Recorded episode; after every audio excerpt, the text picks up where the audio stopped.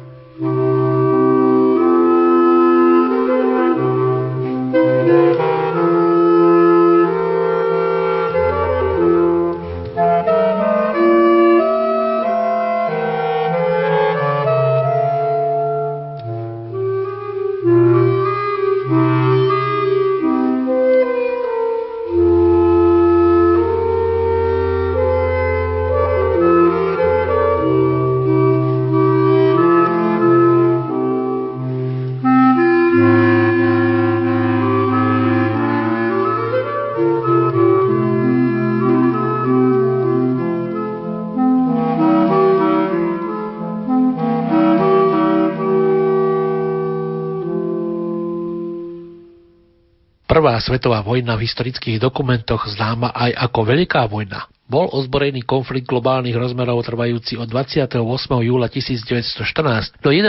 novembra 1918, ktorý sa odohrával prevažne na území Európy, ale tiež v Afrike, Rusku, na oceánoch, na Blízkom východe a inde. Bol to dovtedy najväčší vojnový konflikt v dejinách ľudstva.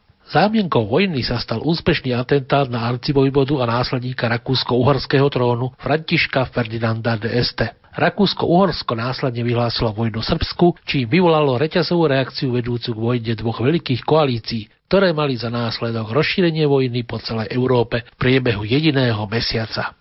Dovtedy to bol najkrvavejší vojenský konflikt, pri ktorom zomrelo asi 10 miliónov vojakov a 7 miliónov civilistov. Zranených bolo vyše 20 miliónov. Zobierali najmä vojaci, často veľmi mladí. A žiaľ, boli medzi nimi aj mladí chlapci zo slovenských miest a dedín, ktorí vtedy bojovali za záujmy rakúsko-uhorskej monarchie.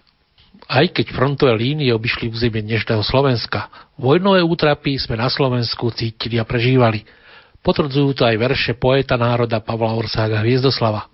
Jeho krvavé sonety sú zlatým fondom vtedajšej literatúry a majú čo povedať aj dnes. Započúvajme sa teda do krátkej ukážky. A národ oboril sa na národ s úmyslom vraždy, s besom skaziteľa. Kres spráskal pušiek, zahrbeli delá. Zem stone, píšti vzduch, rvú vlí vôd, kde bleskom kmitla hrozná a starot. A jak žne postať z božia líha zrela pod kosou, radom váľajú sa telá. Cvek šabiel, šplachce čerstvej krvi brod. Možno aj preto dajme slovo na úvod našej dnešnej spomienky na obete Prvej svetovej vojny človeku, ktorému myšlienka z Evanielia podľa Lukáša a prídu od východu i západu, od severu i od juhu a budú stolovať v Božom kráľovstve. Nie je cudzia. Našu rozhlasovú pietnú spomienku na mŕtvych z vojenského cintorína Petržalke začne vojenský ordinár biskup František Rábek s pohľadom na obdobie v začiatkoch minulého storočia, keď často zbytočne umierali mladí ľudia. Treba to vidieť asi z dvoch strán. Na jednej strane je, alebo sú politické dôvody, treba z toho vojnového konfliktu prvej svetovej vojny, ktoré by som samozrejme, ja nechcem tu analyzovať. A druhý pohľad je pohľad, ja by som to nazval vieroučný, alebo pohľad skôr viery, že jednoducho každý z nás konec koncov sa niekedy ocitáme v situáciách, za ktoré nemôžeme ani sami, ktoré nedokážeme zmeniť ani analyzovať. Jednoducho v tej situácii teraz sme a takto by sme mohli hodnotiť aj mnohých týchto vojakov. Môj starotec napríklad bol tiež aktívnym účastníkom svetovej vojny. Takže ja som sa o tom napočúval ako chlapec už dosť. Čiže jednoducho tí ľudia boli obeťami tej danej situácie a už potom závisilo len od každého z nich, že ako ju zvládol, eventuálne ako sa v konkrétnych okolnostiach postavil k tomu, čo mohol alebo nemohol robiť, eventuálne čo musel vytrpieť a čo mu to osobne prinášalo napríklad zajatie, zranenie alebo dokonca niekedy aj smrť.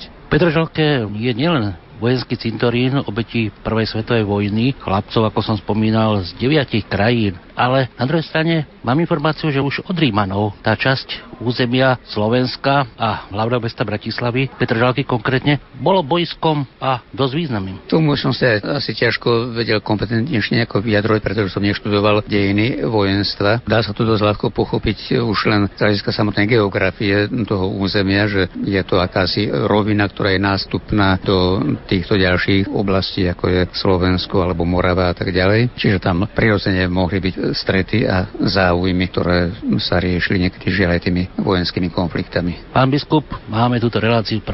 novembra. Mali by sme si uctiť obete aj to sviečkou? Nielen možno Petržalke, ale aj na ďalších miestach? V každom prípade áno, pretože každý človek, aj keď e, neznámy, ale keď tu raz žil, tak jeho život jednak je zhasol definitívne, pretože duša zostáva a prechádza k Pánu Bohu. Tá sviečka symbolizuje to, čo my kresťania hovoríme väčšie svetlo a tým väčším svetlom je vzkriesený Ježiš Kristus a tým, že tú sviečku zapalujeme, tak vlastne želáme a dá sa že sa modlíme za to, aby tomu dotyčnému zosnulému Kristus daroval účasť na svojom živote a tým vlastne, aby aj život aj toho konkrétneho človeka pokračoval v tom najlepšom slova zmysle.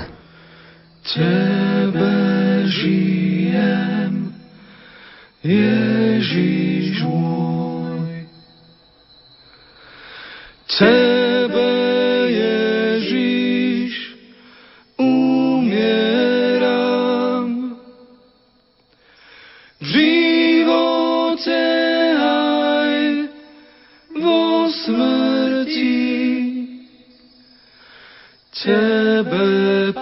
patriť si žiadam.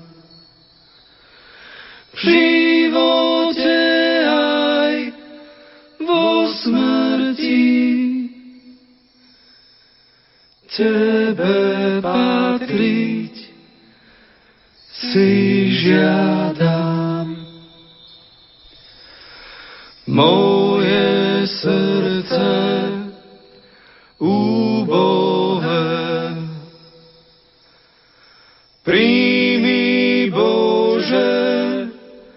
láskavé.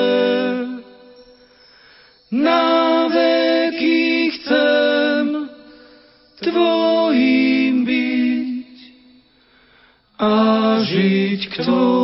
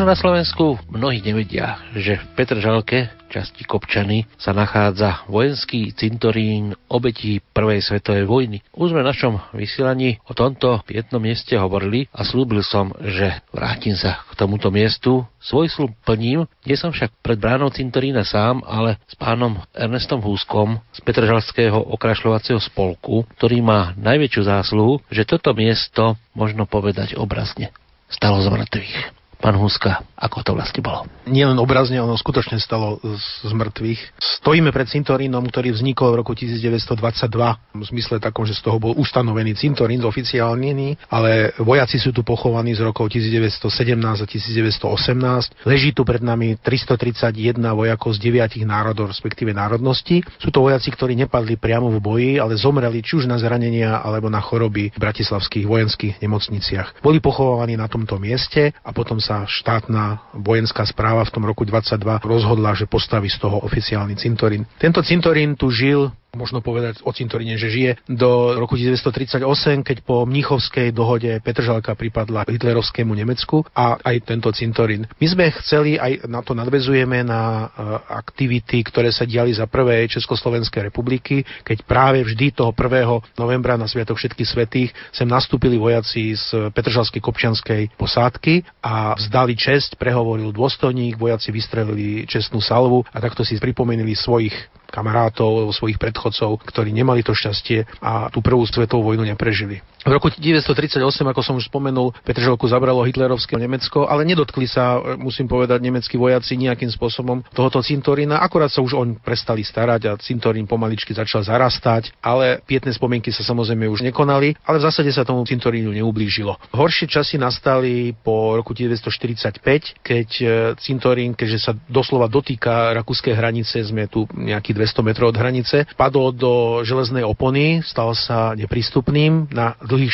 40 rokov a zarastal krikmi, malinčím, bazou, stromami, všetkým možným a samozrejme chátral pod vplyvom zimy, počasia, dažďu. Najhoršie chvíle však cintorín zažil po roku 1989, po našej revolúcii, keď e, už nemal vôbec žiadneho pána a ani tá ochrana v vodzovkách tej železnej opony už na neho prestala platiť a začali sem chodiť ľudia. Prvá fáza bola, zberatelia militári hľadali, kopali hroby a mysleli si, že nájdú vojenské výložky, pracky s opaskou, gombičky alebo proste nejaké veci po vojakoch. Neuvedomili sa si však, že to boli vojaci, ktorí zomreli v nemocniciach, čiže neboli pochovaní v uniformách, ale tí chudáci chlapci boli pochovaní v takých, nazvime to, nočných košeliach alebo pyžamách. Čiže žiadne výložky, pracky s opaskou, gombičky, veci sa tu nedajú nájsť. No a druhou fázou, ktorá sa tu tak chvíľočku myhla, boli ľudia, ktorí, ja to nechcem nazvať, že satanisti, ale proste boli ľudia, ktorí sa snažili treba dostať k lepkám alebo kostiam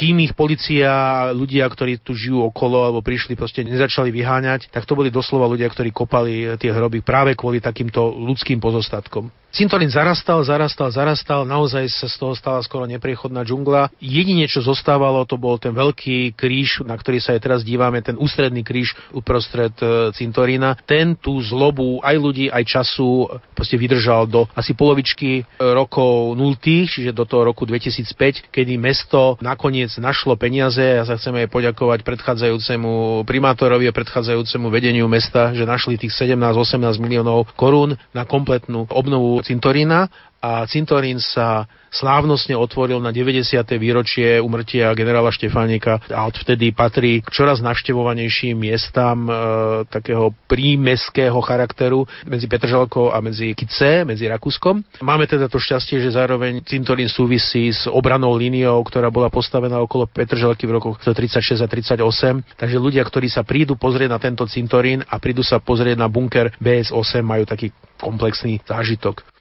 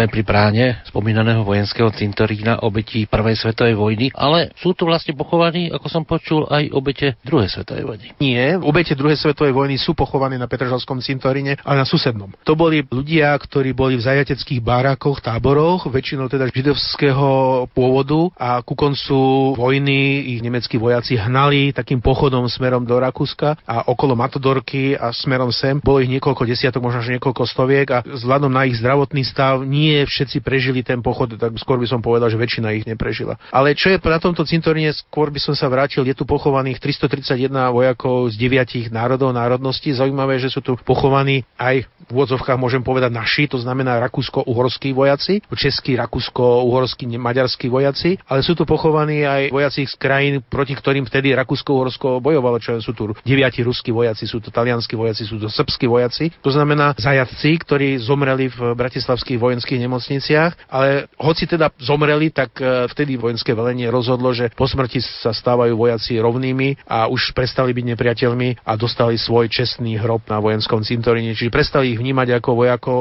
nepriateľských a aj naši, aj cudzí vlastne sú tu spoločne pochovaní. My sme, Petržalský okrašľovací spolok, sem začali chodiť dávno pred tým, ako sa tento cintorín e, zrekonštruoval. Ja som v tom čase bol poslancom mestského zastupiteľstva aj s mojimi ďalšími priateľmi sme proste tlačili na finančnú komisiu, na komisiu kultúry aj na vtedajšieho pána primátora, aby sa tie peniaze našli. Súviselo to aj s tým, že Petržalka ako taká nemala veľký záujem o rekonštrukciu tohto cintorínu. Možno to bolo naozaj z finančných dôvodov. Nakoniec sme naozaj radi, že sa tie peniaze našli. A my sme sa sem začali stretávať na tú pietnú spomienku už dávno pred zrekonštruovaním tohoto cintorína, vždycky 1. novembra, vždycky o 14. hodine. Zo začiatku sem prišlo 30, maximálne 50 ľudí. Mnohí ľudia to hľadali, lebo tu nebolo žiadne označenie, žiadne šipky. Cintorín stál medzi takými stromami a kríkmi. A teraz sa z toho stáva takou naozaj e, spoločenskou udalosťou. Chodia sem veľvyslanci, chodia sem pridelenci krajín, ktorých vojaci sú tu pochovaní. Takže minulý rok, v 2011 roku, sme tu mali 7 e, zahraničných návštev, 7 delegácií, ktorí si prišli uctiť svojich vojakov. Poviem len ruský vojenský pridelenec, český vojenský pridelenec, rakúsky, nemecký, zástupcovia rumunského veľvyslanectva. Tento rok očakávame zástupcov srbského veľvyslanectva.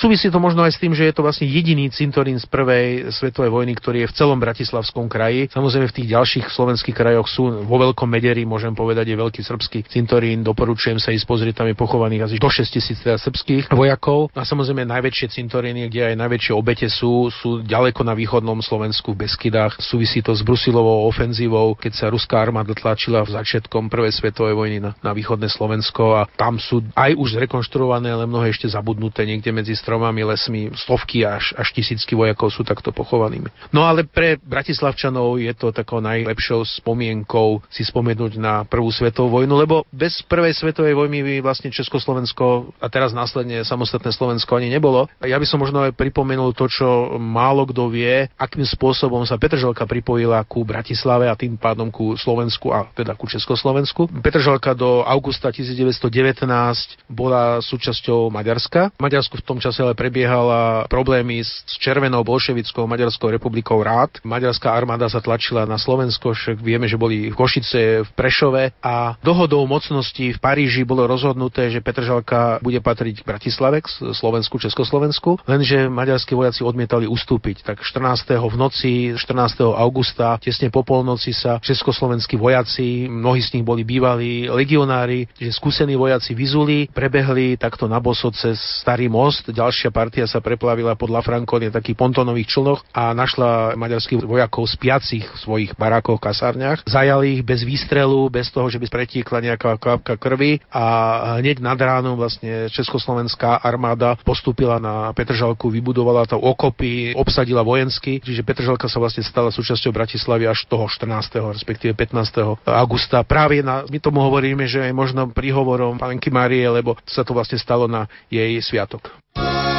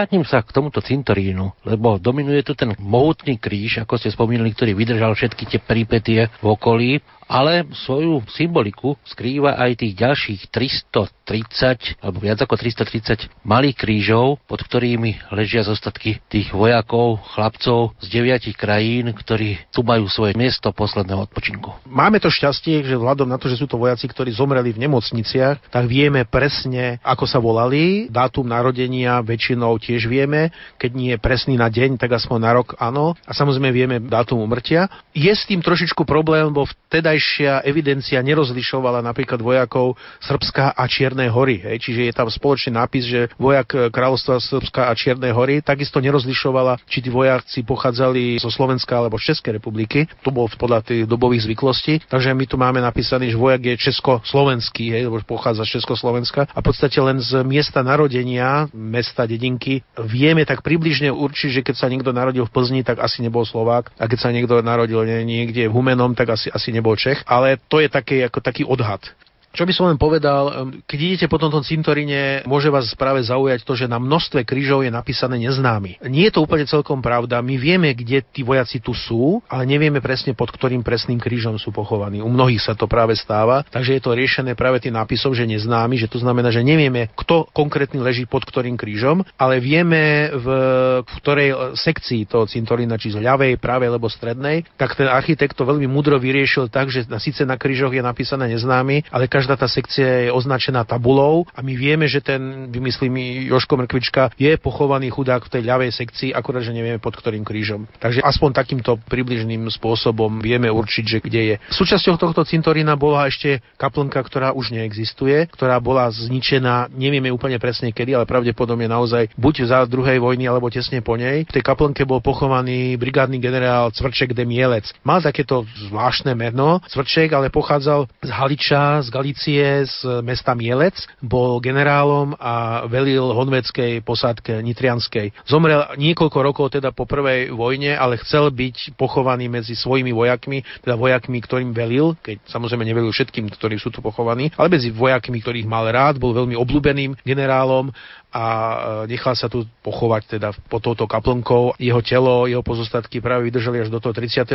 roku. Je to taká zaujímavá legenda, viažúce sa k tomuto cintorínu. Boli obyvateľia chlapci, ktorí jednu noc videli ako z hrobu z tej kaplnky vystúpila vysoká postava v tej typickej e, generálskej brigadírke a so šablou pri boku a také tej peleríne, ako vysokí dôstojníci nosili a obchádzal jednotlivé hroby a ako pri každom hrobe ten duch tohto generála zasalutoval. Samozrejme, tí decka tí chlapci sa báli a nevedeli, čo to znamená a pochopili, čo to znamená ďalší deň, pretože prišla skupina, rodina tohoto generála, nejakí potomkovia rodiny, ktorí exhumovali pozostatky e, generála. Práve to súviselo s tou mnichovskou dohodou a to, že pripadla Petržalka pod hitlerovské Nemecko a exhumovali pozostatky generála, odviezli si ich niekde do rodinnej hrobky do Nemecka. Takže zdá sa, že ten generál, alebo ten duch generál ako keby vedel, že, že ho prídu odviesť a tú noc pred exhumáciou sa prišiel so svojimi vojakmi rozlučiť. To je zaujímavý prípad, ale možno toto miesto skrýva aj ďalšie.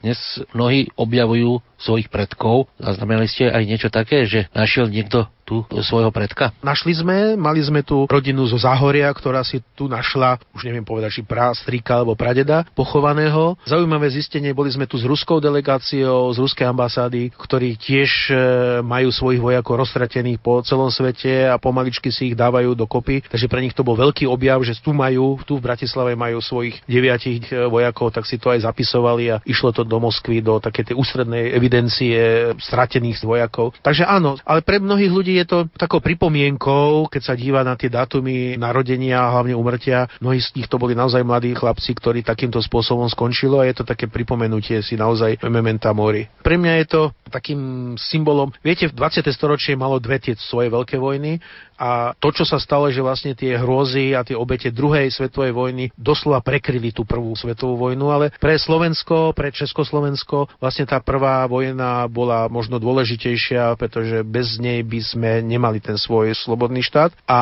politické dôsledky sú podľa mňa dôležitejšie. Rozpadlo sa e, Rakúsko-Uhorsko, rozpadlo sa Rusko, rozpadlo sa Turecko, v zásade Nemecko takisto bolo medzi... Čiže tie výsledky tej prvej vojny, možno, že preto ďalšie usporiadanie Európy boli dôležitejšie ako, ako druhá vojna. Samozrejme, tá druhá vojna nám sem priniesla komunizmus a na to sa nedá zabudnúť, ale to bol taký možno až, až sekundárny dôsledok.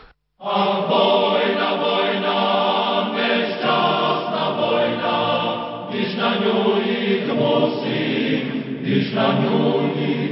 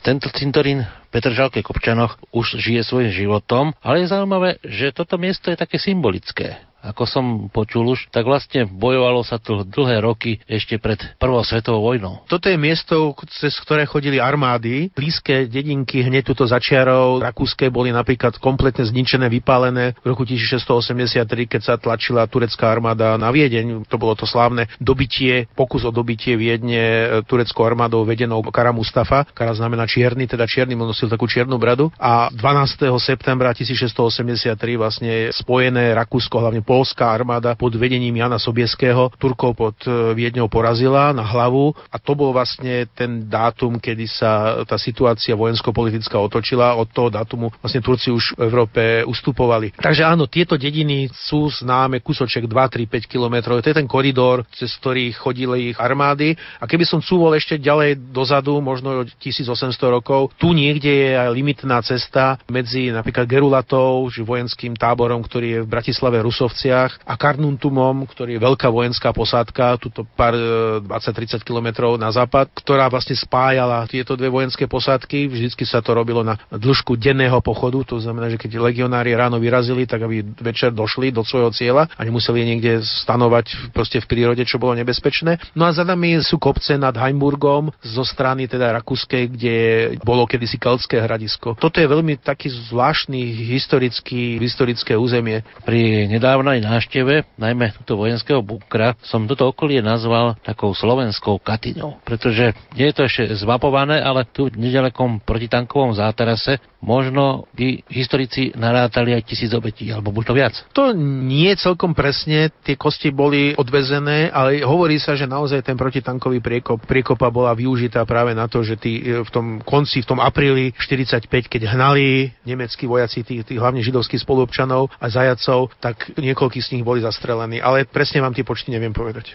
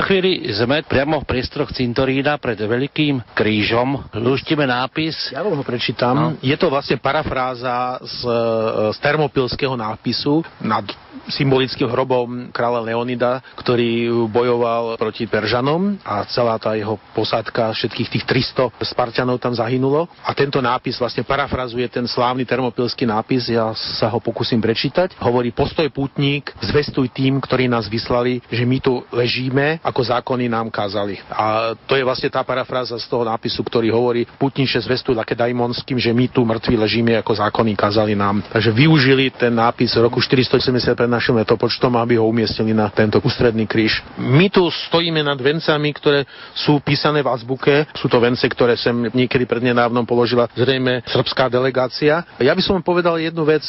My sa snažíme naozaj v tej našej pietnej spomienke pripomenúť si tých vojakov aj hudbou, ktorá im tu k tejto piete hráva. Pozývame si e, C a K, dýchový komorný orchester. To je partia výborných hudobníkov, ktorí sú oblečení v dobových rakúskych uniformách a hrávajú dokonca aj, aj dubové skladby, slávnu Mal som kamaráta, čo je oficiálnou skladbou nemeckej, ale aj talianskej armády, ktorá sa hrávala na vojenských pohreboch. Hrávajú tu modlitbu pred bitkou, čo je zase skladba, ktorá sa hrávala na polných omšiach pred nástupom vojakov do línii na frontu. Takže to je priamo z cintorína myšlienky, ale predpokladám, že aj tento cintorín obetí Prvej svetovej vojny zažiari svetlom sviečok a symbolických kahancov. Je takým zvykom, že naši návštevníci, tradiční účastníci pietnej spomienky si sem donesú to svietelko kahanček, sviečočku a najviac ich teda je pri tom ústrednom kríži, ale mnohé tie zahraničné delegácie si ešte hľadajú svojich vojakov, svojich, svojich krajín, ktorých tu majú pochovaných a ešte potom individuálne si pripomínajú tie jednotlivé kríže a svetielka k tým jednotlivým krížom. Takže môžeme povedať, povedať, keď to tak zhrnieme,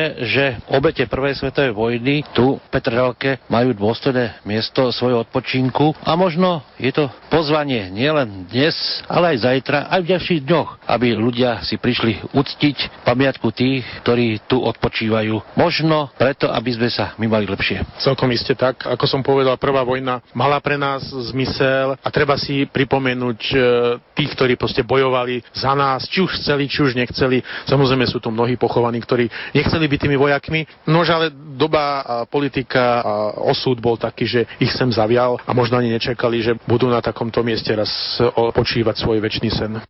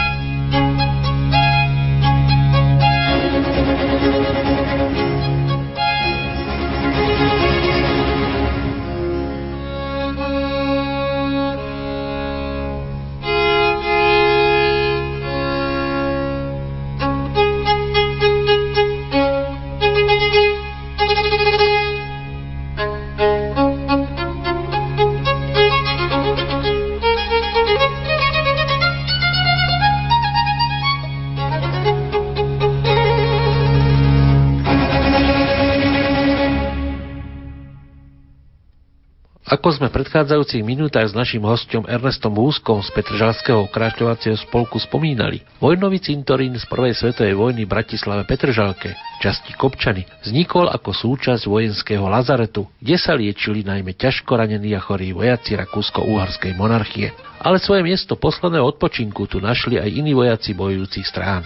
Cintorín nebol sanitárny frontový pri bojovej línii, ale v zázemí. Na cintoríne sú pochovaní vojaci, ktorí zomreli v rokoch 1917 až 18 v Bratislavskej posádkovej nemocnici, divíznej nemocnici a v Kopčanoch. Záznamy uvádzajú, že na cintoríne je pochovaných spolu 331 vojakov 9 národností, 122 Čechov a Slovákov, 53 Maďarov, 51 Juhoslovanov, 43 Rumunov, 16 Rakúšanov, 11 Talianov, 11 Poliakov, traja Nemci a 6 neznámych vojakov. Historické kroniky uvádzajú, že najmä za prvej Československej republiky Bratislavčania sa chodili na cintorín poprechádzať a odýchnuť si. Vždy 1. novembra pri príležitosti pamiatky zosnulých sa na cintoríne konali slávnostné bohoslužby a pietná spomienka. Po roku 1948 bolo toto miesto, ležiace v hraničnom pásme s Rakúskom, vyše 40 rokov neprístupné a pomaly sa vymazávalo z pamäti Bratislavčanov.